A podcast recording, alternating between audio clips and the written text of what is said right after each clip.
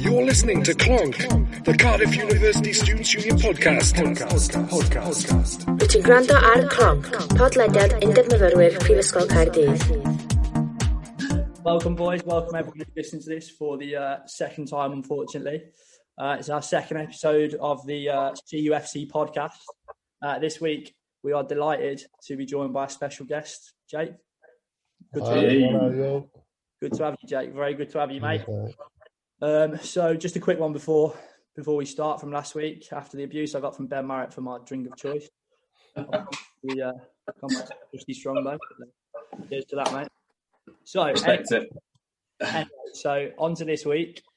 Uh, we're doing a episode about you two boys, basically. So it's going to be both of you have been involved in academy processes um, and things like that.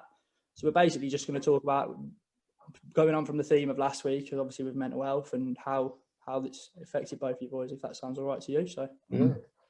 Yeah, Right. definitely. so Jake, if you want to just give us a little a little intro about yourself, mate.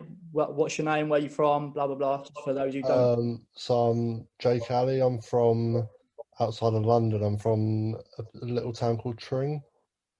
Uh, probably about 45 minutes from London. Um, I played for Ipswich Town from the age of 15 till 18. Um, was released at the end of my scholarship, and I'm off to uni in September. So Too right, mate. Where are you yeah, going? that's about it. Where are you going to uni, mate? Um, I went to Loughborough. Oh, nice. Fair play. Nice. Mate, that's- Nothing on Cardiff, but I was going to say that's a proper football in uni, Marriott. Not- yeah, that is. right, Marriott, over to you, mate. Um, yeah, so I'm Ben Marrett. Um, I live in South London, just south of Wimbledon, and my footballing career sort of thing was that I just played youth team football for Met Police, which is a semi-pro youth team, and then I went to America for two years on a sports scholarship at university there. Yeah, good stuff, mate. Good stuff. I mean, I've never heard about the America thing, but I'm sure I'm sure we'll touch on that. Uh, right, so we'll start off with you, Jake, mate. If you want to talk about just how you kind of got into football, who you support, blah blah blah, things like that. So Uh, it was probably when I was like six or seven, really. You know, just playing for your local team. Um, I remember my first ever game I went to was like Wycombe Wanderers or something, um, but just because they were my local team. But um, I support Sheffield United because me whole family uh, from there, well, my mum's side are anyway. So I remember going to games with my granddad. Then I've I've had a season ticket with them since I've been about eight or nine. So. nice one. Yeah, that's my earliest memories really of going to watch football. I can't remember when I started out playing, like memories of me playing, but I remember vividly like my first games going to and stuff. No, nice one, mate. Very good. I mean, I'm, I'm a West Brom fan as well, mate. So I'm feeling your pain Oh. this season. Yeah, it's, it's been a bit of a stinker. Shocking, mate. Absolutely shocking. What about you, Marriott? Um, yeah, I think my dad took me to a Fulham game. That and Chelsea were like two closest clubs. So then, uh, dad took me to a Fulham game when I was younger, and I just like I, just, I, I wasn't that interested in it. I was like five or six, but I felt like it was like the right thing to do because my older brother was into football, dad was into football, granddad was into football. It was just sort of like a football sort of household. So I just thought that was the right thing to do. And then, um, yeah, sort of as I got older, I've sort of I don't really watch it anymore. Like I'm not I'm not. Uh, I love playing the sport. I think it's great. I'm just, just not that interested in watching it anymore. Don't know. I just sort of like just never really found that too big an interest. I've always like watched it and just thought I'd much prefer to be playing rather than like watching on TV. No, fair enough, mate. Surprises me that a bit. To be fair, I thought you'd. Yes, surprises everyone really. But yeah, I haven't, I haven't been a fan for years, honestly. No way. I didn't know. I didn't know that. To be fair, how much of a football badger you are? I thought you'd be all over it. Uh, right, anyway. So obviously we'll get into the. Uh, it's about obviously today's podcast is more about. The, there's a few stories we've we were speaking about the other week, weren't we, Marriott, of um, of boys getting released by academies and sadly, obviously, going the wrong way with into into different things. Um, Yeah. And we've we've seen it with with Jake's story. Basically, big shout out to Matt Kimmins, uh, who runs the social media for our club because he saw Jake's story uh, online um, which is fair play to Jake. Took some massive courage to share his story online, and we all the boys were were very very impressed by it, which is why we wanted to get him involved really. So we just dropped him a message on the odd chance that he might reply, and uh, luckily for us, he's, he's been been kind enough to come on and share his story really. So So that should be good. So Jake, if you want to start off, mate, um, with how you kind of got into the academy setup, really. So Um, it must have been when I was about 13 or 14. So um, you have like a district team, so the schools in your district get put together. Um, and I remember going to the trials there, and I got into the team, and then we entered like the national cup, um, and we won. We ended up winning the national cup in the end, um, and I was skipper. And I remember, I think it was the semi-final. Got scattered by Chelsea. It must have been under 13 or under 14. Um, so I went on trial there, and you know, I normally don't know if you know, but normally a trial at an academy is about six weeks. But I ended up going on trial there for about six months, like, and in the end, I didn't get a contract. uh, and then I had a few more clubs after me, but my parents were a bit like, uh, "We don't really want you committing to a club where you're training three, four times a week, uh, because uh, you know it's not meant to have a detriment on your GCSEs or your grades, or whatever. But it is gonna, ain't it, like when you when you're training that much. So I kind of put it to a side and was just playing for my local team, Hemel Town. And then it must have been the summer holidays going into year 11. So finish year 10, I was 15, I think. Um, and the one of the head scouts from Ipswich had been bugging me to go up for ages. And my parents were like, no, no, he's not going. Like, he's got to focus on his school, this and that. Um, but then it kept on bugging him. So I finally went up in the summer, probably because I was just a bit bored more than anything. It was just something to do. Um, I went up there for a week and then got a one year, I think it's called schoolboy contract, and a two year scholarship. So it was three years in total. Um, yeah, so it was straight then. As soon as I finished my GCSEs, I remember my last exam was like 21st of June. And then I think it was the 28th of June, I moved up to Ipswich full time. So everyone else had the biggest, you know, that holiday between GCSEs. It's like a three month summer. I got a six day summer. did you cram those six days? Those six days are decent. No, because everyone still had exams. Because I, um, I remember it was um, the sciences. So I did foundation like double. I did like the lowest of the low, um, and everyone else doing like triple science. They their last exam was on like twenty seven, so I could barely do anything. Oh, fair play. So am I right in thinking from like the little the bits we've seen on Twitter of yourself and stuff, you're, you're a keeper, is that right? Yeah, goalkeeper. Okay, fair enough. So obviously, as you mentioned, moving up to Ipswich, um, is it up or down? My geography's rubbish. Uh, it's just to the right and a bit up. Okay. Um, so you mentioned obviously that. Um, how was that for you? Obviously, uh, was it 16 you went there? Yeah, sixteen. I moved up. So Talk to me just purely about moving away from home at the age of 16. That must have been pretty pretty tough for you. Yeah, it was tough to be fair. I remember literally every weekend when I had the chance because obviously I couldn't drive at the time, so for my parents to drive three hours there and three hours back just to come pick me up, like it's a big commitment. It's a big ask just for me to come home for one night. So, you know, I was begging to come home really every weekend my first couple of weeks because, uh, like, as much as you're enjoying it playing football full time, you know, you live in the dream, you still miss those home comforts, uh, and because you live in in a thing called dig, so it's basically where you're just living with the host family, get paid to look after you. But obviously, living in someone else's house is, you know, going to be completely different to living in your own house, isn't it? Yeah, that's that's I've never I've never really thought about that. To be fair, obviously with being 16, you're not going to. It's true. You're not. They're not going to give you somewhere to live by yourself, are they? So No, exactly. how was that then? Just going into a new family completely and living with them. What was what was that like? Um, to be fair, in my first year I was living with two other lads, and we all got on really well. To be fair, so we they were quite lucky because they only both of them lived about forty five minutes to an hour away from Ipswich, so they could just get the train home. But you know, because I was probably double the distance in both of them, so it was a lot harder to get home just for a, a Sunday on the weekend that we got off or whatever. Oh, fair play, mate. Fair play. We'll, we'll come back to that. So obviously, just Mara, just purely if you want to just give a initial kind of when you first started playing for Met Police, and then we'll we'll, we'll come on to the America story later, but just purely for Met Police for now. So if you want to come on to that, Yeah, definitely. Um, yeah, yeah, Jay. I can't imagine your your jump from sort of non-academy to academy. 'cause mine was only semi-pro, and I thought that was a massive jump for me, just playing midweek and training midweek and playing with boys that were two years older than me at, at the same time. Yeah, That that was just a massive step for me, even though it was only about an hour away from where I live. So I just got the train there, so it was quite nice. But um, were just playing for a Sunday league team, and uh, it was funny. I went and charge of this Sunday league team under 16 as a centre midfielder. I'd actually had a growth spurt over that summer of about four or five inches. I don't know what happened, but you know, thank God it did, and I, and I, and I finally hit the six foot mark. And uh, and he was like, "Oh, where do you play?" And I was like, "Oh yes, like centre mid." And he thought I said centre back, the manager. So I was just trying to centre back the whole time, but I was in a team that passed the ball a lot, so that was probably one of my better attributes. I was at the back just playing out. He was like, "Oh, that's exactly what we've been looking for. Like, come and play for us. This is under 16s." So I've been put into a centre back, even though I had no how to play there, and they all thought I did. And then anyway, ended up working out for me really. That uh, just randomly one game, the Met Police um, youth team manager was down to come and watch us, and just asked me to come play for them. I just trained for them through my year 11, like halfway through year 11, was just trained, wasn't playing any games then. And they just played one game right at the end of the season when they'd already won the league, I think. So it didn't mean anything to like, I, I just got put at left back. And that was it really. Luckily I got in and then stayed there for two years. And that was, yeah, I had, I had a really great, really great time there.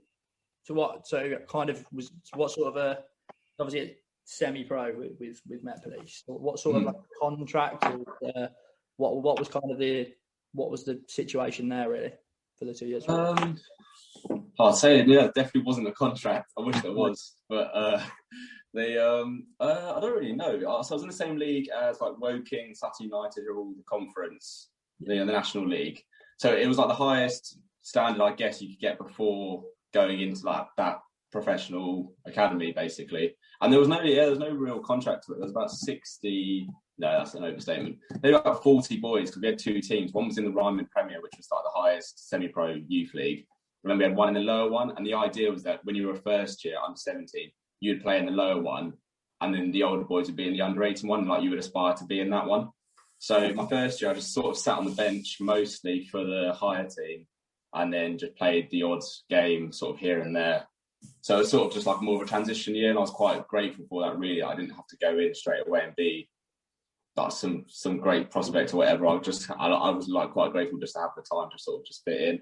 And yeah, and then the second year they just asked to keep me on, which I was grateful because they cut the lower teams, they cut loads of boys out. So there was only about 15, 16, no, probably about 18 in the squad uh, the second year. And then that was that really. So how was how did that kind of work in terms of was there a progression? Was the progression there to the first team in that with that kind of scenario, or was what was the situation there really? Yeah, I definitely think there was. It was sort of a sort of hard to say really because there were boys, especially when I was in my first year. So they were second year boys, and one boy went off to play in the second division in Spain straight away after being under 18s, but didn't get a look in in the Met Police first team. So it was sort of it was sort of strange. Like we all knew he was great. There was a couple of boys that went to academies. Um, up, one went to AFC Wimbledon, one went to Reading. It was like, but like none of those were the boys that got a look in the first team. So it's almost like a semi-pro football. Um, you know, it's really physical, and it's like it's quite different to the professional game. So looking for like a particular type of player. So we had a lot of like really gifted footballers, but that necessarily doesn't really fit that sort of non-league style of football. If that makes sense. So there, there definitely was. If you were the right fit for it, I wouldn't. I wouldn't even say it was like the most. It wasn't like the most technical players that would get make that jump, and then it was really rare for boys to make the jump, even though there was the opportunity to do it. No, that's fair enough, mate. I think it's uh it's, it's it's an awkward one that is really because obviously, as you say, without your contract and stuff, you're still committing quite a lot of time to it, I presume, and quite a lot of kind of um, it's a big commitment while you're doing your GCSEs and A levels and stuff, I presume. Yeah, yeah, yeah, yeah, definitely. And even when year twelve, I absolutely flunked my ASs because we'd uh, we'd done well in the FA Youth Cup, and I just was on sky high, and I don't know, just, school just wasn't just wasn't like my main priority back then. We, we were playing um, like Yeovil away, we playing at Turf Moor. Do you know what I mean? We were just on this little fairy tale run, so I wasn't really concentrating on on year twelve. Turf, And, yeah, thank- thank- sorry, say again. I, was, I was just saying that the Turf Moor story is a good one if you want to tell that. I've heard that a few times. Yeah, all right, yeah, I'll tell that one. Since you asked, um, yeah, no. So I've been in and out of the um, like the, the higher youth team, and then we went on a FA Youth Cup run, and so all the pro teams, I think not all of them, but the first sort of the lower pro teams come in at round two, then the, and then every pro team's at round three. Is that right, Jake? That Uh, it's round one, like League One and League Two, and then that's the it? rest all come in, like all the big boys at round three. That's, yeah, yeah, that's it. Like, Chelsea was definitely round three because that's who we wanted to play, but we didn't. Anyway, but thank God we didn't. Someone wouldn't have this story. So we, um, So round one we played Dulwich, which was like they they were really like we beat them on penalties at the end. I didn't even play in that game. I was on the bench. So I was sort of like the defender on the bench, if that makes sense. So unless someone really got injured, there was never any reason to bring me on. Like I wasn't, I wasn't like an attacking option or going to change the game at all. Because um, I was playing, I was a centre back for them at the time, and then um, so I didn't play against Dulwich. So we did the four preliminary rounds against other sort of like lower youth teams. Got through them, made it to the real round one, beat Dulwich on penalties. Didn't play that game. Second game, we went away to Yeovil. Uh, didn't play that game either, just on the bench again, but we won on penalties again. So drew one all, one on pens. And then the third round, we had Burnley away, so we went to Turf Moor. So that was like a ridiculously long coach trip. I genuinely don't know what the driver was doing, but I think it was about five or six hours. And uh, stayed in the hotel. So I was living the life. So I was thinking, I'm not, I'm not going to play.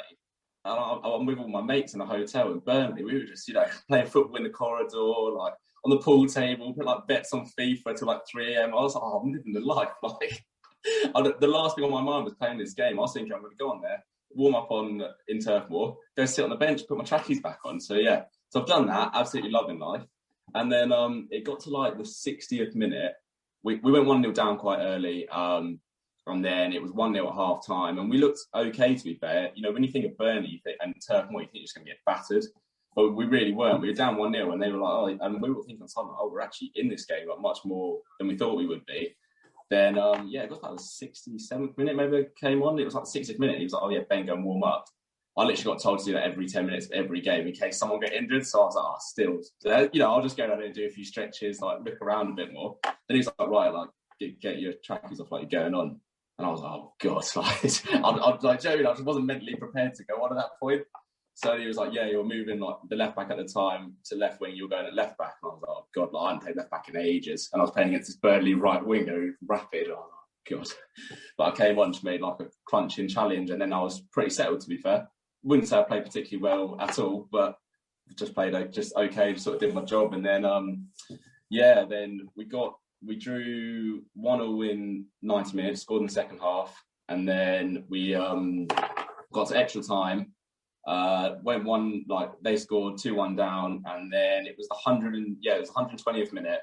So it actually overplayed like the amount of playing time, but we had a free kick about half inch in the box in the halfway line, and then uh, our keeper was coming. So I was standing at the back, sort of like the edge of the 18 yard area, sort of like the back end of it.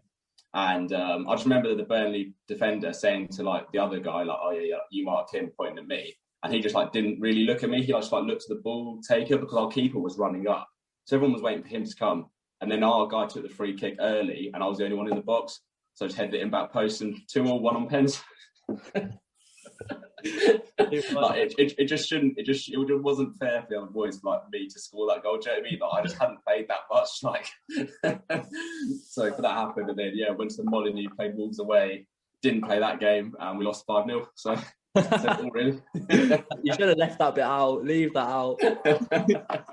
Next time you tell that story, just don't tell the wolves bit. that was the dream. All right. So, uh, so Jay, surely the bit I kind of took from that was kind of the going and staying away in the hotel kind of thing. Because obviously, as like obviously at uni and stuff like that, we only just kind of play. We play Western, so we don't. We never really go far enough away to and yeah. I the highlights for me is kind of um, going and having a big old coach journey on the way home or something like that after a win and stuff like that. Obviously, for blokes like yourselves, Jake, where you've gone and played a big distance away and stayed in hotels and blah, been around the boys the whole time. How's that kind of going from being in that environment where you're always around the boys, always kind of that to kind of being released and then there's none of that? How did how was that for you? Uh, it's weird in a way because uh, obviously you're with them literally 12 hours, well, probably not 12 hours a day, like six, seven hours a day, six days a week. So you're spending the majority of, of your life with them for two years. And yeah. then when you go from that to then, you know, because you get you get in a routine, you get in a rhythm where on a Monday, Tuesday uh, you train, and Wednesday you got school, Thursday, Friday you train, Saturday you got a game. Like you get in the rhythm where like you just naturally when you wake up in the morning, like, oh, school, uh, school today, oh, football today, oh, training today, oh, it's match tomorrow, so be careful in training today. So you, you kind of just get programmed to basically just fit into the routine. You don't really, you turn into a bit of a robot to be honest. Like you get up thinking, "Oh, I don't want to train, but I'm gonna have to." Like because it gets a bit tedious when you know you've trained every day for the last 15 days straight, and you've got to find that bit of motivation to get out of bed and train again when you know it's a horrible cold morning or whatever. So, I mean, at the time, like looking back at it, like you probably didn't take it for granted how good of a position it was in a way, like where you train every day at you know very good facilities, uh, and you train with your mates every day, and then as soon as it basically all goes, where you you know I've probably seen the boys that I've seen every day for two years. I've probably seen them like three or four times in the last year. Obviously, due to COVID, like I would have seen them a lot more, but you know, it's it's a hard transition from they they basically become your family away from home because you're with them every day, and then not seeing them at all for like especially the first lockdown when it was three four months where you couldn't see anyone. You know, it's a big adjustment. So when was it? When was it that you got you got released? If you don't mind me asking. Um, so it was literally, I think it was like a week before the lockdown started. Mate, So yeah, it came. was yeah, kind of going from that, having that news, and then Boris coming on the telly the week after and going, "You can't go outside." How, Yeah, it all came quite quick because um, I remember them introducing the lockdown and uh, um, Ipswich basically put a program together for all the boys because they thought it would only be, you know, at, the, at first thought everyone thought it'd be like one or two months and be back to normal, but so they put a program for us all together and like telling us to keep fit and all this and that. And obviously we'd just been released by the club, so we are like, oh no, we'll toss that off. Like, none of us wanted to do it because they were telling us to go on like an hour run every day and you know do indoor, you know, home gym sessions, and, mm-hmm. and we were like, no, we're not doing that. So it kind of like just not exercising as well. Like it, I feel like that mentally, you forget how much it helps you when you know even like a half an hour run every day. It, it helps so much. You know, the happy endorphins and stuff. uh, You know, it's just yeah, just getting used to not exercising every day because obviously now I'm working or whatever. You you don't have the time to to exercise every day. and you, you never really took it for granted back then. You know, it's football training, you're enjoying it, but it's actually physical, intense exercise every day. So fitness levels as well drop so fast from being in the full time game to then dropping out playing part time, whatever. The fitness levels between are insane. Yeah, no, I, I, can I can imagine, mate. I I think the, the timing of that. Obviously, we talk about um, kind of being released must be must be difficult in itself, but the timing of that, I can't even imagine.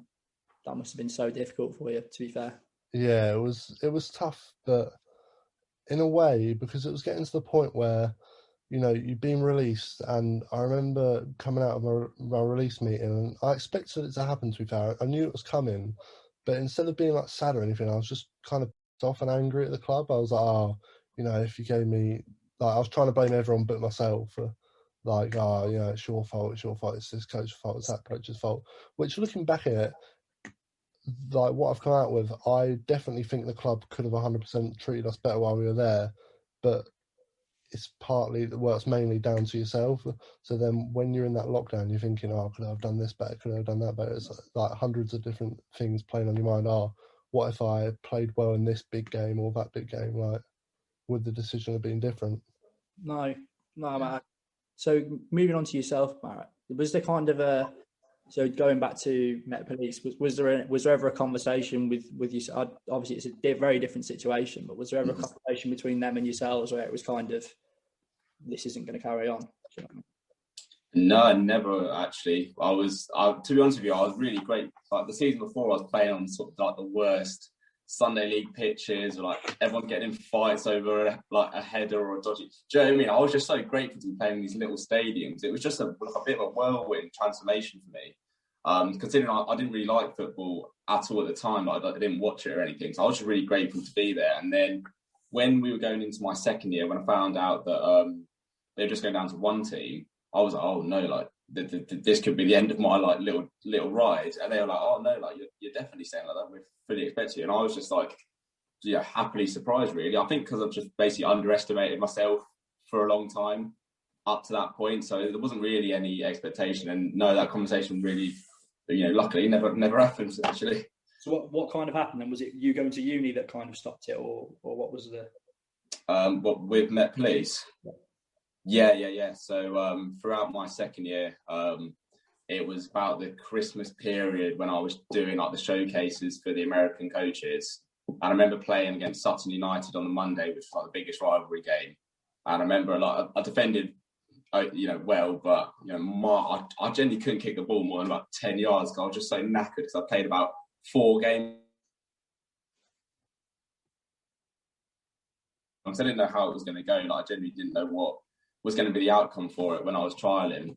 And um, and I, I, just was so ashamed about a play that I ended up just telling them that uh, yeah, this is what sort of what I was doing. But it wasn't it wasn't something that was new to them at that because because they're semi-pro that like they do know that the youth teams are almost like a stepping stone to something else. So they, they were really supportive. Like my coach Donovan, he was um, his son was the one who went to Spain straight after his 18 um, after his like second year, and then like, other boys went to the first team and stuff, and other boys went to America as well. So sort of just told them what was going on, and they were just really supportive of it. And they all they cared about was that season, really. And, and past that point, you know, the youth team ends. Then I'm into men's football, which would have been the reserves and first team. So I wasn't really there problem anymore after that, if that makes sense. Yeah. So it, it, didn't make any difference to them, and yeah, just because I was moving on, that was just sort of it, really. No, different, very different situation, then, isn't it? Really, I suppose. Mm. Um, but so obviously, I know you're probably itching to tell it. Let's let, us let us hear about the next steps for you, really. So obviously, moving to America. How, yeah. Um, how did that yeah, come so, about? Obviously, I know about so, how did it come. How did that come to happen? Really. So basically, it was it was always an idea of when I was younger, and when I got into Met Police, I was like, oh, I actually could be all right at football. To be fair, at this point. And then my dad was just sort of chatting about the idea, and it was nothing more than a conversation, but it was sort of in my head. And then because I basically flunked my AS levels, I then got to a point where I would have had to stay another year because I had to drop maths because I got an E in it. So I had to pick up AS business. So I would have had to be there in up like in year 14 almost. Yeah. And that was what sort of kick-started the process because I was just thinking, oh, I just really don't want to be here another year when all my mates are moving on to uni and, that, and stuff like that. So I was almost looking for like another way out. So, uh, so then I was like, yeah. Then I started looking into this process a bit more. And there was a boy in the year above me at Met, and he actually went to America. And I, I, you know, I didn't think he was that great at football, to be honest with you. And um, and he went, and I was like, oh, like, he can go, like, yeah.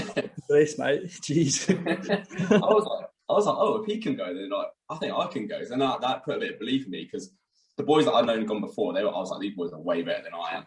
Yeah. Like, you know, one boy was playing at Barnet, like in his second year, he went straight from Met, and then he went to America. And I was like, oh, he's like, he's just a different level to what I was.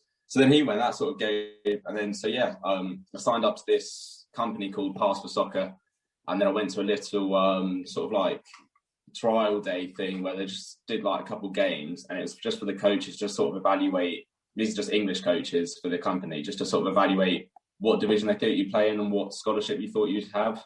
So then whether you knew whether to like um, progress with like the process or not. So then yeah, they gave my thing. They thought I'd be in like Division One, which was the top division. So I was like, oh, this is like amazing. So I was like, yeah, I'll, I'll definitely do it. And I think my estimation was like paying between four and seven thousand dollars a year. That's what they thought I'd pay. So then I like spoke to my dad about it, and he was like, "Yeah, like you know, I'll, I'll support you." Like he basically just said he'd give me a loan for it. And he reminds me, you know, every day that I still him that money. But the uh, and then the um, and then uh, I did. So yeah, did that, and then so then we decided, yeah, we're going to go for it. And so I didn't bother with UCAS or anything like that. That was just never on my mind. Didn't ever see an English uni. And I went to the showcase day in December. Played about yeah four or five games, and there was just like a hundred US coaches just all flown in, just stand on the side of the pitch with all their clipboards, and I was wearing like the yellow number four, so they just think like, oh, yellow four, and look at, and then it'd be my name, and then they would like highlight it. So we did that, and at the end of the day, we all showered, um, sat in a room with our parents, and there was a guy like almost in like a judge's chair, and he was like, "Oh, if I read your name, then somebody wants to talk to you." And my name got read, so then I remember my dad just gave me a little fist bump like that, and I was like, "Yes." I was like, "Thank God for that." Honestly, that was nervous. I, was, I thought I played well, but I didn't. You know, you don't know what they're looking for. And then yeah, spoke to um, four coaches on the day, and then most because um, a lot of coaches couldn't come, so obviously America's so vast that a lot of it's actually recorded, and you make they make you like a little highlight tape thing. I don't know if you've seen the American football ones where it's just like their best bits. It's a bit fake, but anyway. And then after that, then yeah, I've got like I don't know, twenty odd emails from that as well. And then um, yeah, decided to go with um, one of the coaches that spoke to me on the day, who's from Division One and from Illinois in Chicago. And uh, yeah, I spoke to him and I, I, really liked him. He's the assistant coach and he was English and he'd done the whole process. Spoke to my dad. He knew what he was talking about football. So after like evaluating the other offers, I just decided to go with him. Right. So what, what was the what? So what are they? What was their? What are they offered you? Kind of. What was? Um, when I first went out there, I was on eighty four percent. Um, so I would have to pay about I think it was about two thousand dollars a term, but included in that was they had my housing and all my foods was all sorted out, and I had all my like books for uni that was all paid for. What were you studying there? Uh, business management, but it's sort of strange over there. They do like in my first year, I did like English drama. I can't remember what it's called, but it was really strange anyway. But I, I, I loved it because obviously drama I got an A in that. So so yeah, so yeah, that was um, so that was like the offer on paper, and then I remember just before going out there, I got an email like, "Oh, what's your shoe size? What's your like clothes size?" Because like Adidas are gonna like sort us out. Like we were sponsored by Adidas. I didn't realize at the time before going out there, so I got like free boots, trainers, don't know, socks, undershorts, tops, jackets, everything really. And that's when I was like, "Cool, this is like this is pretty nuts." This, and then yeah, I didn't, and then yeah, went out there, did my A levels. No, did an SAT exam actually. I had to do that to get out there. It was like their version of A levels. So I did that, uh, passed that uh, enough to get in there, and then yeah, went out there on that and went out there in like the start of August. How long were you there for? Two years total. So first and second year I did. Right. Okay. So talk to me. What was what was uni kind of like out there? What was what was the yeah, it was st- strange, really. I remember I couldn't get over the American accent to start off with. It's just like it was like I was watching a film or something. I remember like just filming like on the table of like the like the table that was talking, just thinking this is just so strange. This is my life now. That, that, that I was the only English guy there, so other than that assistant coach.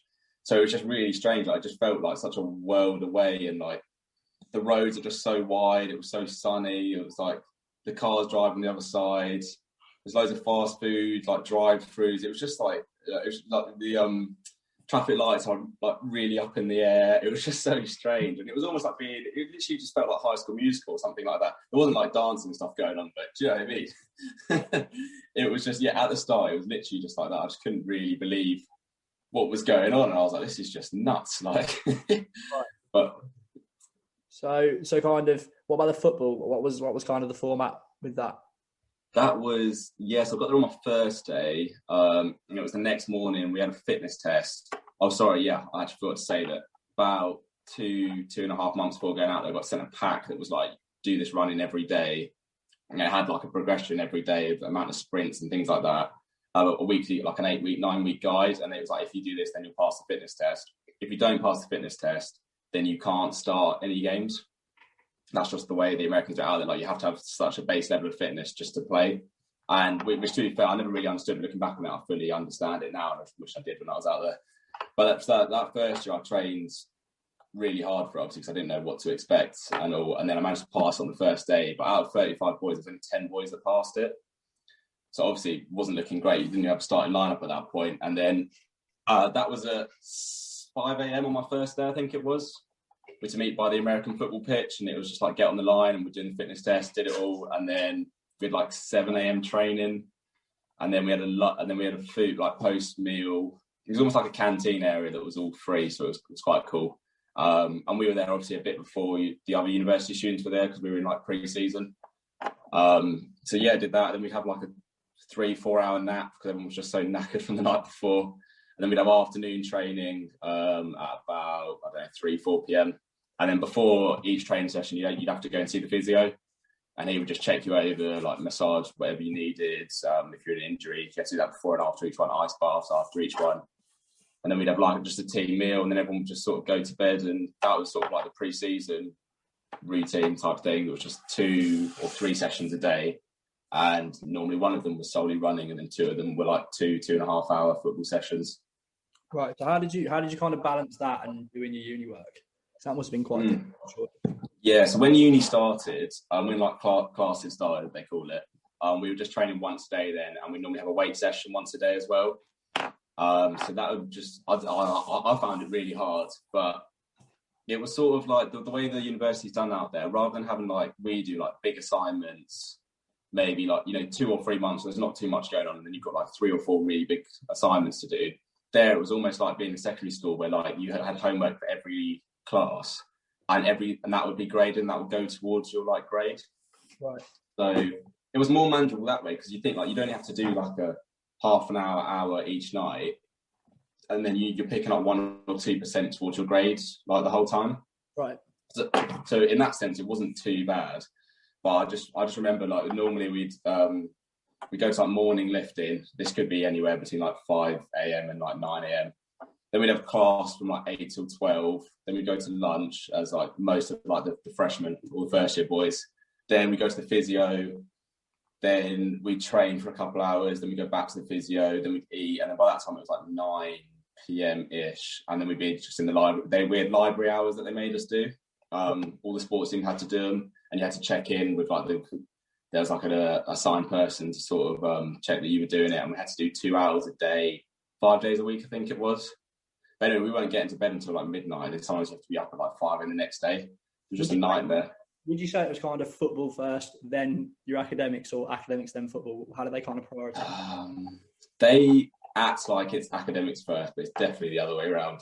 Really? They just, do you know what I mean? They, they, they, take all the boxes and they make you go to all your classes and stuff, like everybody else does. But the priority is football. Like my, my day was just surrounded by football, and then the class was just sort of fitted in with- if and when. Yeah. What about you, Jake? So obviously you were um, doing. Was it you? Was you doing uh, doing Uh, course? Sport BTEC. Right. Okay. So you were doing courses while you were kind of um, while you were at Ipswich. How, was that kind of doing that, managing that?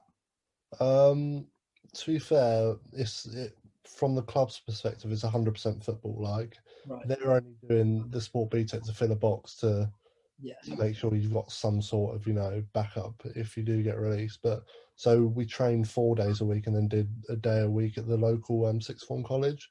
Oh wow, is that it? So literally Yeah. four days, four days. Yeah, so 80 20.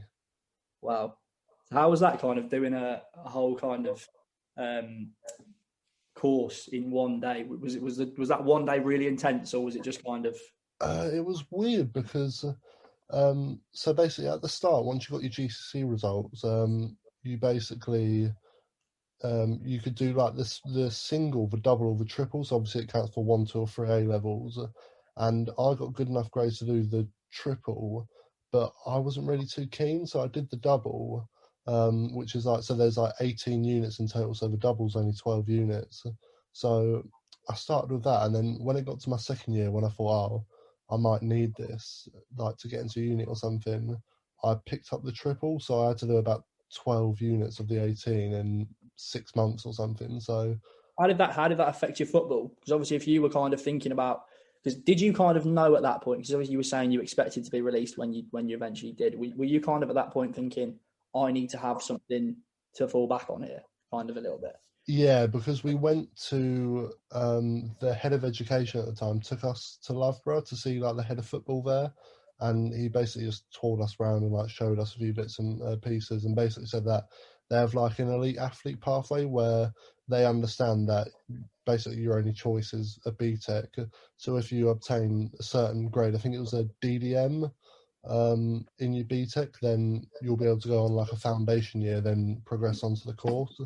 So after that, I knew I had to pick up the triple, and then I got a D star, D star, D in the end. I think because it was towards the end, I just prioritised education over football because I knew that the football really wasn't going to help me in the long term, but the education was vital. Yeah, no, that's fair enough, mate. I feel like, well, as you know now, it's probably probably a good call. But was that kind of was there anything from their perspective to do that for you, or was that just purely you just thinking, right, I need to have something here? Um, to be fair, the head of education pushed it a lot. Like he was like, Jake, like if you feel like you need to drop a session in the morning or, you know, stay behind until three, four, five PM, there's classrooms, there's like porta cabins there. You're more than welcome to stay and like drop sessions. Obviously, the coaches, the actual football side of it, they weren't too keen on you know me missing out on sessions because uh, that's a number lost. And but like, I think definitely from the education side, they pushed it massively because I think I had open conversations with the head of education. We kind of both knew the way my contract was going in a way. So we both kind of sat down and made like kind of like a mini plan for me for the next three or four months, uh, just basically so I would be able to get that triple BTEC done in time for the deadline. So then obviously I'll be able to get into Loughborough and the university really. Yeah, probably, well, it seems like a good call now. To be fair, obviously with your with you uh, telling us before we, we came on that you're going to hoping to go to Loughborough in the uh, in next term, so that, that that should be great for you. But so obviously we'll go back now. So to kind of your the day kind of you get released. Talk me through how that kind of happens because you, you hear about people getting released and what obviously everyone knows what that means, but how do you kind of do you go into someone into the office and blah, blah, blah? how does that kind of come about really? Uh, yeah, so we got told the day before, you know, brace yourself, your contract decisions are tomorrow. So, you know, you kind of start to get a bit nervy, even though, you know, you know kind of what's going to happen, but, you know, still, you're getting a bit nervous. And then the actual meeting itself, there's, uh, to be honest, there's some stuff I hadn't seen my whole time there, like head of academy and stuff like that. I was like, I spoke to you like once. Why are you telling me if they're being released or not? So, um, yeah, so I'm in the meeting. I'm faced with people I've never even seen before. I'm like, oh, who, who the hell are you? Um, so it must have been six or seven staff around the table all just facing you. So it's a bit intimidating. Your parents there as well as just yourself. Yeah. Um, so they were basically just like, you know, from a club point of view, we don't see you at the ability or the level where we want to give you a professional contract or whatever. So, yeah, that happened, and then they basically will you um, will you away into a room with the player care woman, and she basically just asked like, "Oh, how are you feeling like about the decision and stuff?" And I was like, to be honest, like you can expect it all you want. It still hurts when you get that decision, but you know, I'm not surprised at all. I know, I know what happened. I remember at the time I said earlier, I was more angry than anything when I got the decision. But I mean, afterwards we all went and got drunk at uh, the local spoon. So, so um, yeah, we we drank the sorrows. Uh, yeah, so I remember it clearly though the meeting, and I mean, I they never really gave a reason apart from we didn't think you're good enough. Why you got released? They never told me about like you know what you need to improve on, why we don't think you're good enough. You know this and that. So I've I, and to be fair, I asked one of the coaches, uh, you know, what was the main reason you actually released me? Like, could I have done better? And they kind of just gave me a half-hearted, vague answer and didn't really answer my question. They they're kind of trying to work around the question and tell me what they've already told me. Yeah. So then you kind of get that. Also, I find it mad that you said to me that the day before you th- they go right, you, your decision about your contract tomorrow. That, Yeah. That's crazy to me that you've been there for however long, and then they go right tomorrow. You're deciding whether we're going to sack you off or whether, Yeah, which seems mental. But then kind of so you go, you have that that um, you have that talk, and then you have that decision. Um, the next week, what what what's what's happened for you then? The next week after that. Um, the next week, um, what was it? It must have been. I think they told us on like a Monday or Tuesday. Um, so then the next couple of days, I completely sacked off training. I was like, I'm not training. Like, there's no chance. They So still I- they expect you to go back and kind of still train with them for the rest. yeah, of the. Yeah, they expect you basically just to take the decision and then just keep on going on as normal. So I basically spoke to the head of education and said, I'm not training. I'm just going to do education from now on.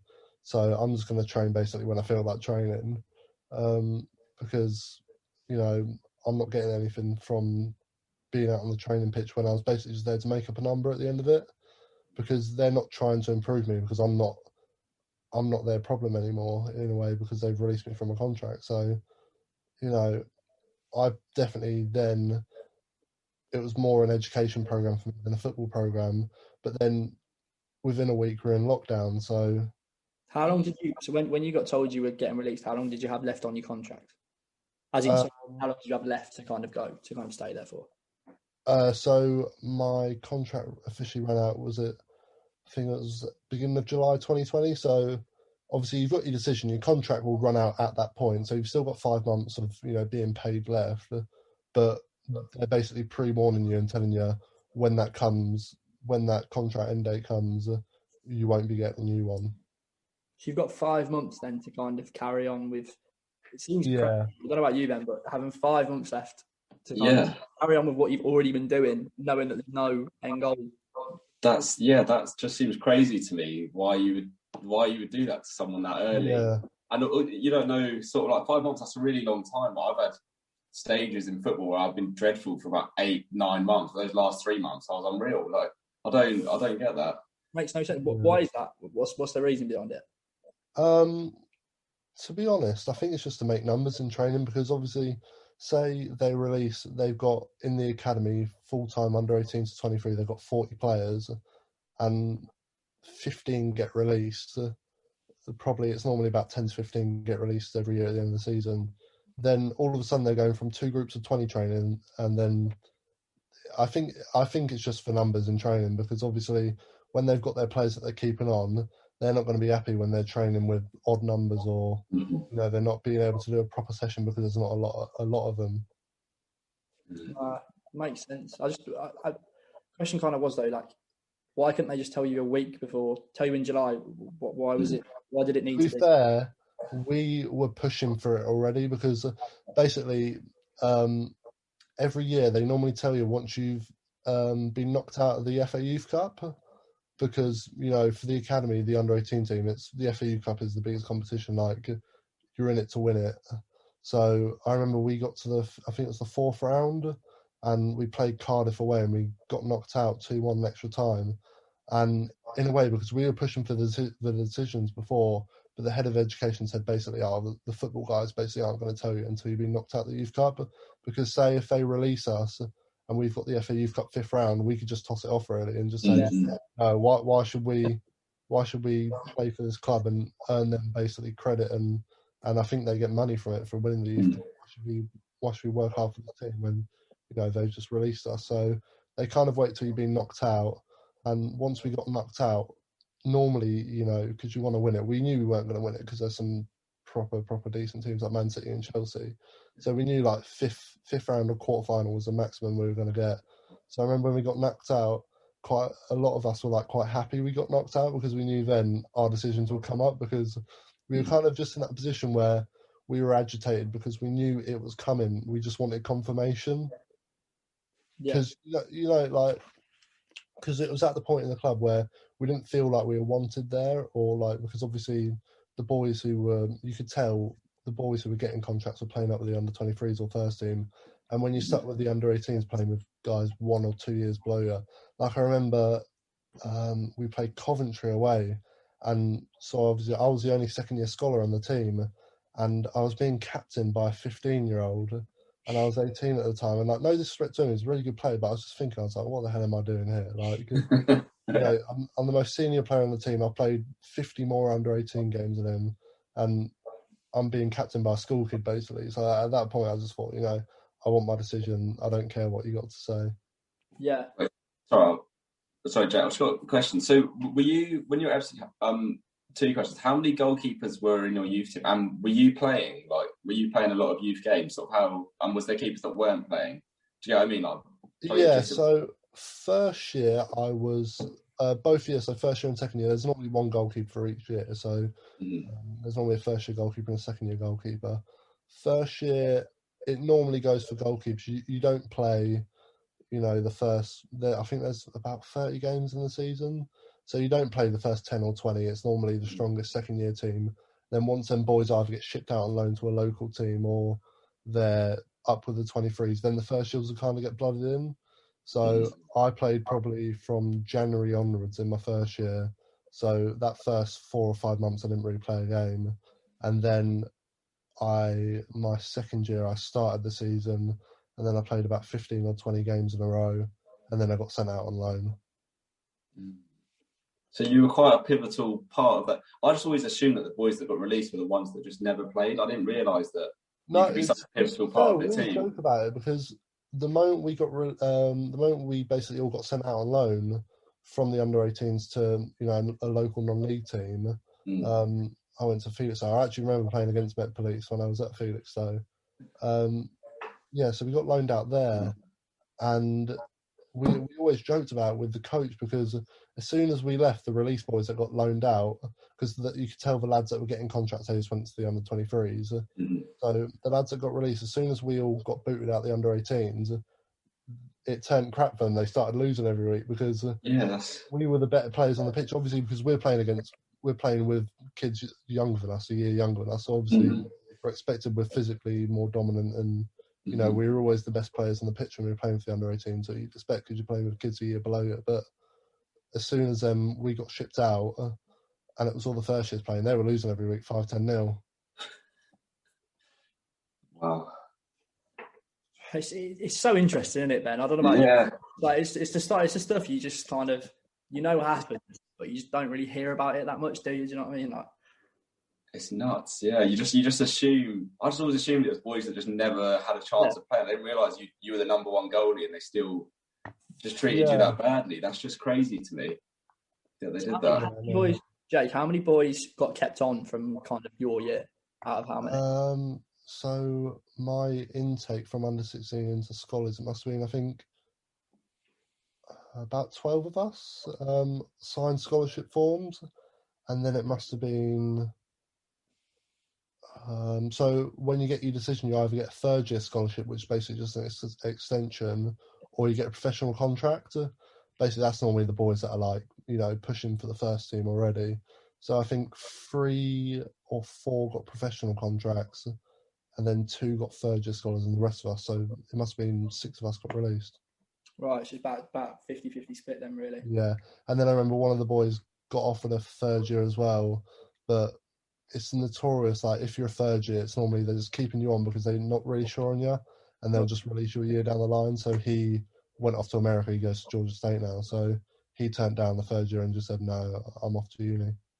Right, fair enough, mate. So obviously we've we've touched quite a lot there on the kind of the football side of it, but um, as you said on as you got very bravely like came out and said on social media, kind of how much it had affected you really getting getting released. So if you want to talk a little bit about that, then Yeah, I mean, tied in with lockdown as well. I mean, it must have been a lot tougher on us. I think I feel like this year because obviously you're going from seeing your, your mates every day, all day every day, to only being around your family, locked in the house all day pretty much. So it was, you know, it was quite, it was quite tough. Well, it was very tough.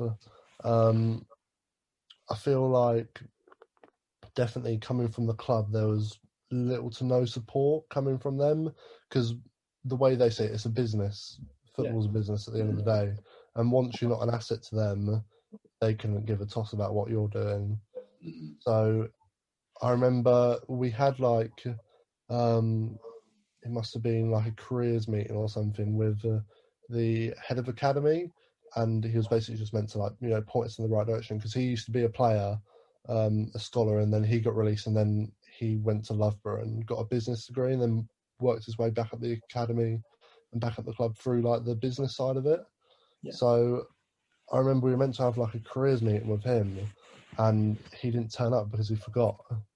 Um, well, we, we got told he was in another meeting, but you know that's just a cover up for him. that with the boys that was that was your kind of their way of saying this is what you can do from now. Yeah, so yeah, that was basically for them to tell us like, you know, what what are your plans? Uh, what's your plan B going forward, and what we would suggest you do, or whatever, or what what are you looking to do? What can we do to help you in your path going forward? So he didn't even turn up. We were just stuck with our under eighteen coach, and you know he's he's a football coach. It's not in his job description to point us in the right direction for our careers. Like, so he couldn't really offer us much, which is understandable. So So I as you think from sorry. yeah from then, I mean, in a in a meeting like that, when he doesn't even turn up, it just kind of tells you, and it's a bit of a downer because you can tell that the club really don't care. Yeah. I mean, you've, you've, you've had five months. You've got you from the moment you know you're getting released, you've then got five months to go of your contract. What? Because as you say, football is a business. We, we all know that it's sport. Yeah. Football is brutal. It's a business at the end of the day. But obviously, you've been there for a substantial amount of time, and you are eh, we are everyone's people at the end of the day. So it's not gonna.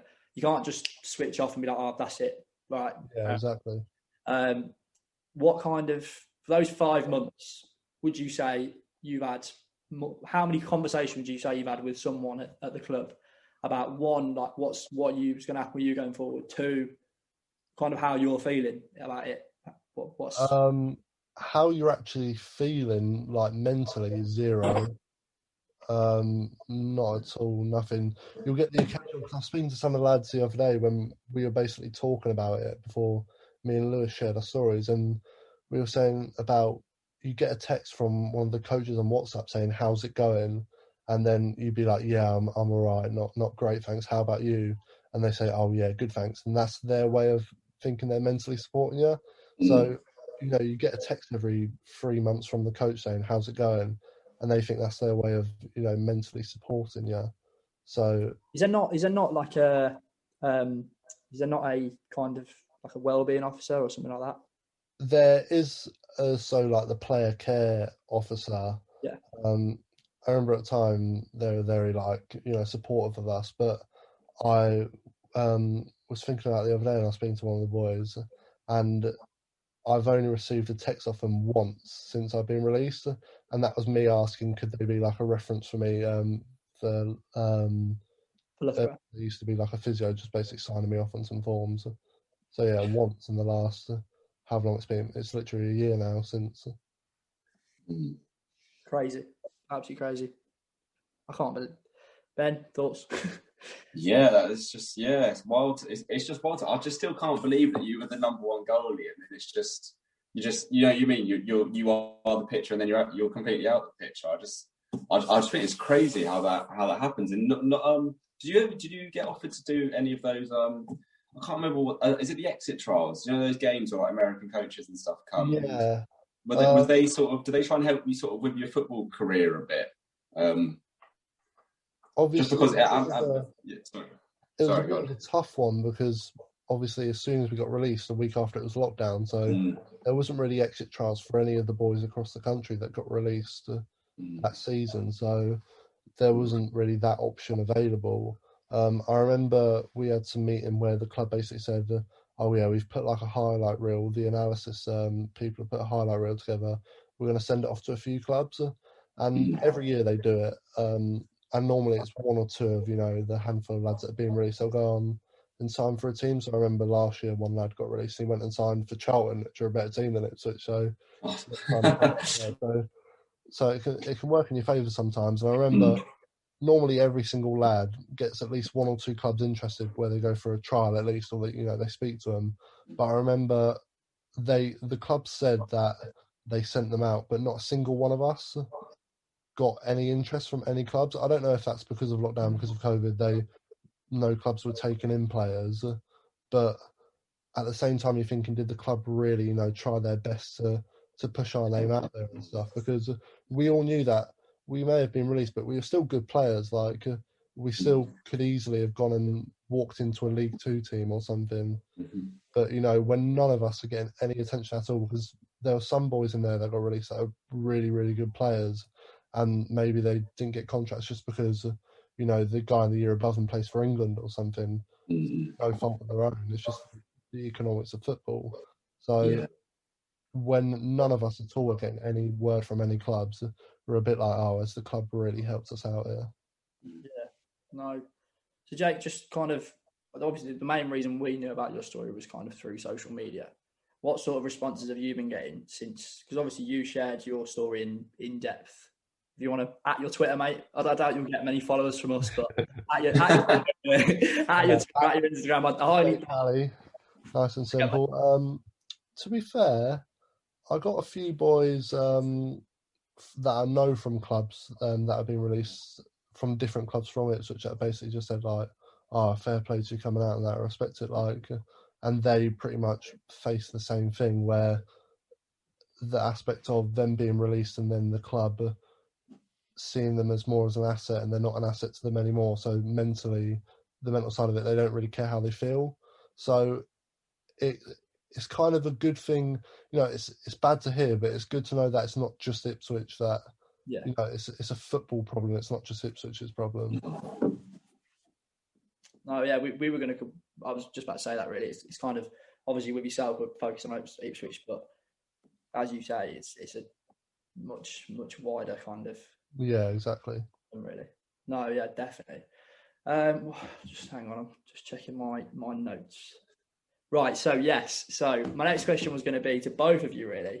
Um, your kind of obviously since coming through. Actually, Ben, one more question on your. How did it end with in America? I still don't know that. How did? Uh, yeah, so um, out there, obviously, I was going from here playing like two, three, four times a week, sort of on off in the season.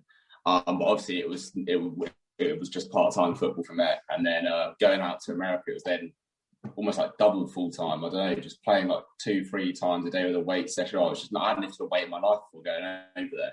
My body just couldn't ha- hack sort of the amount of um, pressure I was putting on it physically. So my first year, I was just riddled with injuries. I, I played every game, but it was start. It was um, I literally wasn't training for, for to Monday to Friday. Then I'd play on Saturday. Then I wouldn't train. Then I'd play Tuesday, and obviously that was just having a bit of upset when there's 35 boys putting their heart out and playing, and like so that was just like tough. And I wasn't. I, I really enjoyed the experience um, my first year, and I really was really football committed then. But I was just I was just constantly I basically constantly get pushed back through injuries. Like, all I wanted to do was play over there and you know really sort of achieve, but it was sort of hard to do. I just never felt was playing at 100. percent So then I got um, end up I had like tendonitis or tendinosis. I don't know, like the next stage from tendonitis anyway. Um, in like my upper sort of sort of like hip area, and that's why I kept having all these problems. Is because I basically just worn it down so much and never let it rest. then I didn't play football from about February of my first year um, to about the end of September of my second year. So during like all through that summer and the start of the next season, I wasn't playing at all. And then when I got back, obviously I was so much unfitter than everyone else. You know, before I trained like nine weeks just to get a base fitness for pre-season, I was still found it really tough. So then I was sort of in and out the team. Then like, I wasn't playing as much anymore. I was like, when I was fit, I was playing, but I was still had these sort of things over me. I wasn't fit enough. So I was just becoming like more and more sort of unhappy there, even though like I was really grateful for what I was doing. It just my, my body just physically couldn't sort of take the toll on it. And then it got to a point where like me and my coach weren't really getting on that well. We didn't really see eye to eye. Like I thought we should be playing passing football. He just wanted to play long ball, and it was like, do you know what I mean? It was sort of hard.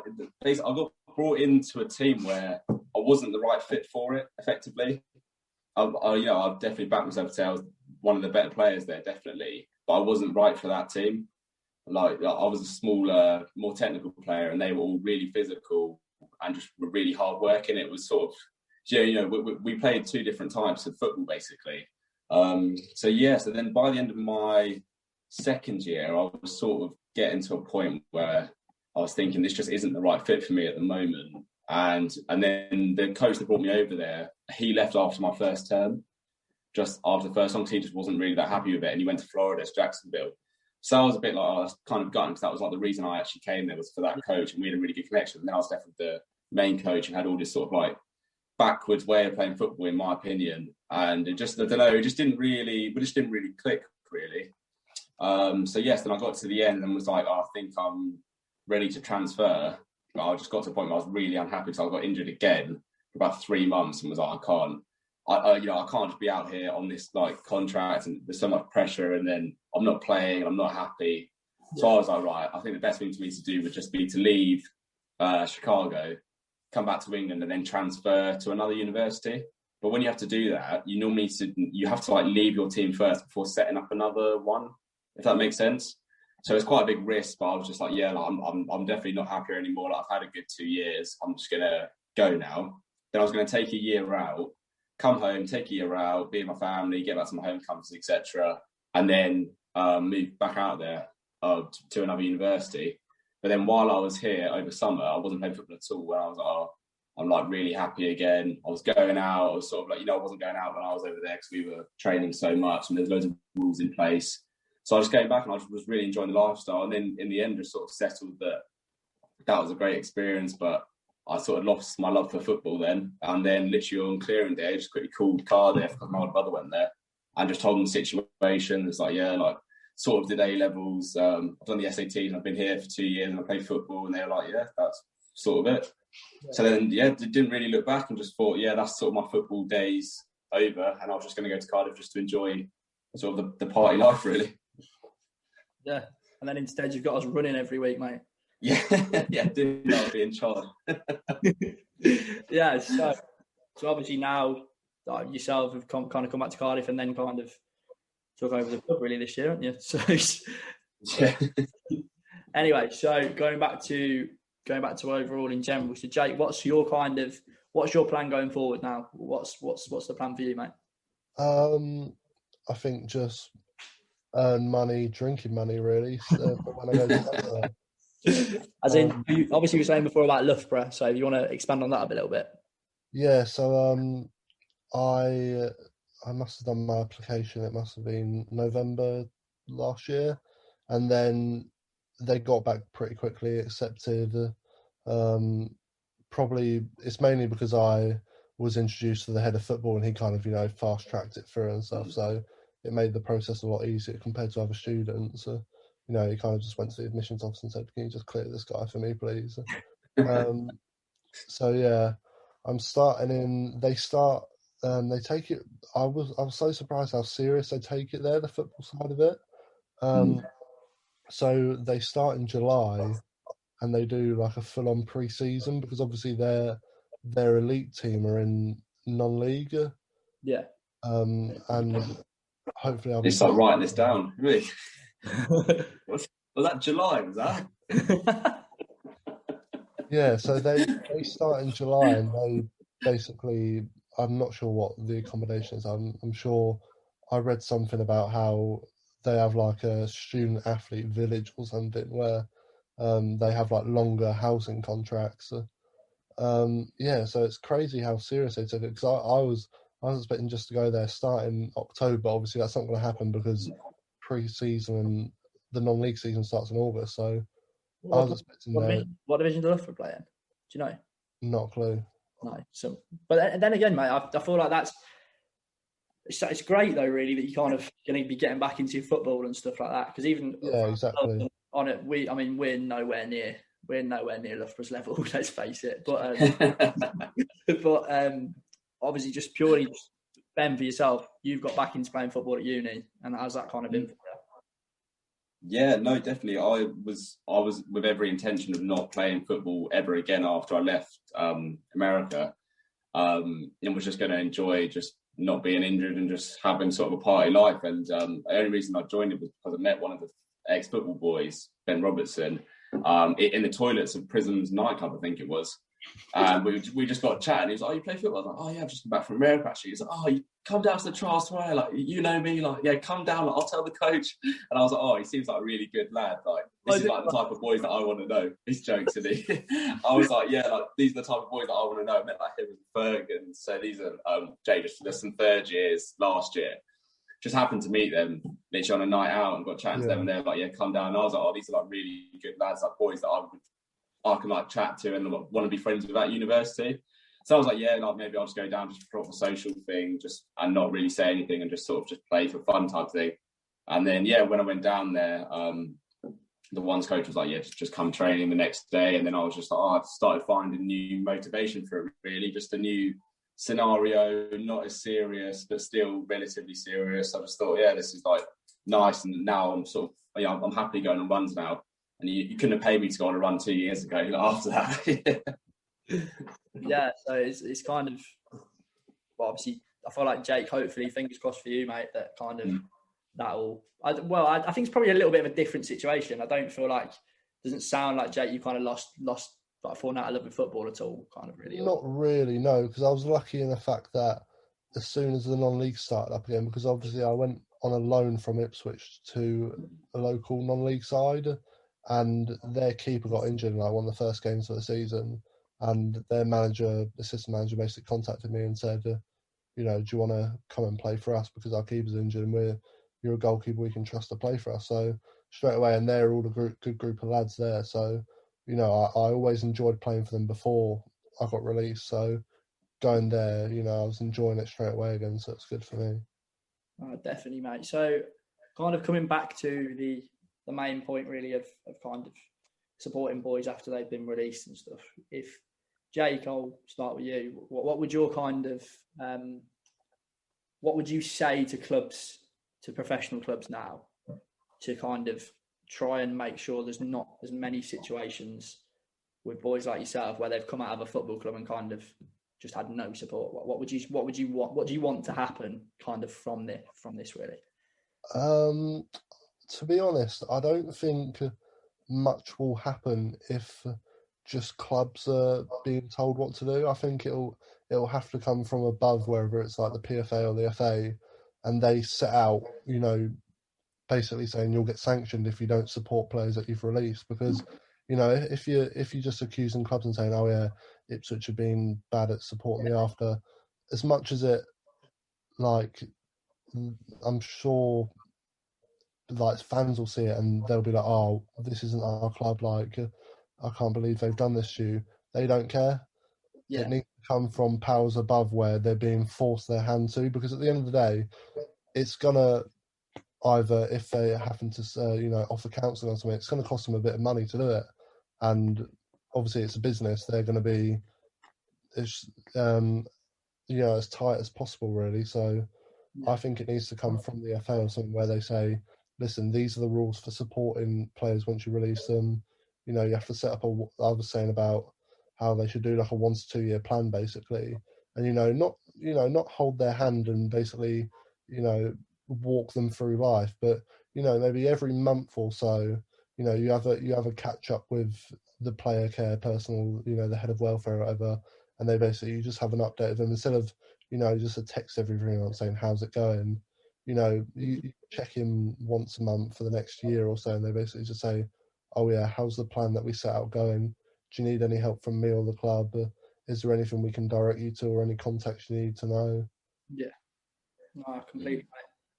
They're, they're all. And the thing is, as well, this is all stuff that isn't really groundbreaking in any way. This is yeah, all, exactly. All, it's all stuff that should be happening anyway, isn't it? Really? Yeah. At the end of the day, it isn't stuff that's like our clubs are massively going to, and obviously you talk about money as well. The amount of money that's in in football and sport right now.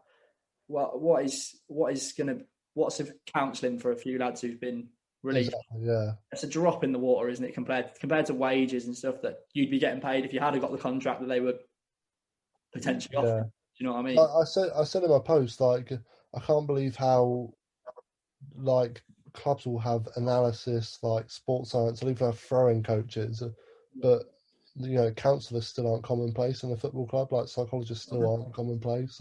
No.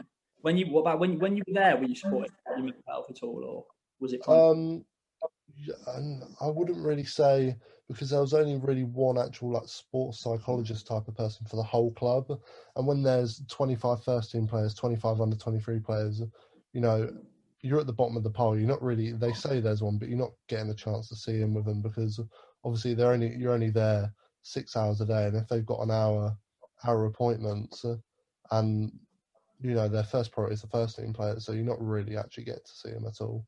Yeah, no, it's it's it's, it's such an important conversation to be had as well. Yeah, people, lads such as we've seen so many tragic cases of boys kind of worst case scenario, boys being released and taking their own lives just purely because you can you can see uh, it's it's all boys have ever known and, and kind of getting as you said you had a conversation the next day from you had one day and then it was next day right this is it. You're kind of at that time your football dream is that's it. And yeah. in any other form of life you would never apart from sport you'd never have that situation. I can't imagine another field of work where that happens. Do you know what i mean? Yeah. Ben have you got anything to add mate? Yeah i think it's just definitely, I think I agree with everything you said, Jake, and I think it just needs more people like Jake who've like been through this process to then have a seat in like the board of clubs and you know be coaches and you know I mean just sort of changing the whole um, ethos of a of a club so it focuses on on that as well. And it's never really going to happen until people who've sort of gone through it are then at the top, and then they they know that you'll sort of look for those things, and you'll probably be more noticeable boys who are acting slightly off, etc. But yeah, I think I think it's yeah, it's just definitely something that needs to be changed, and even just at a smaller professional university, like we can definitely, Jad, me and you can definitely look out for like the other boys and what they're doing, stuff like that. I think it's been a really great conversation, though. Thank you. Nah, Jay, thank you so much, mate. We're we're all as a club. We'd look, we'd just like to say thank you so much for coming on and. No, my pleasure. Mate, uh, it's been absolutely invaluable for us. So. Yeah, honestly, yeah, it's been great. Yeah, thank you so much. right, cheers, cheers boys. Thank you for that. No problem at all. Cheers, Joe. Cheers, everyone. See you later, boys.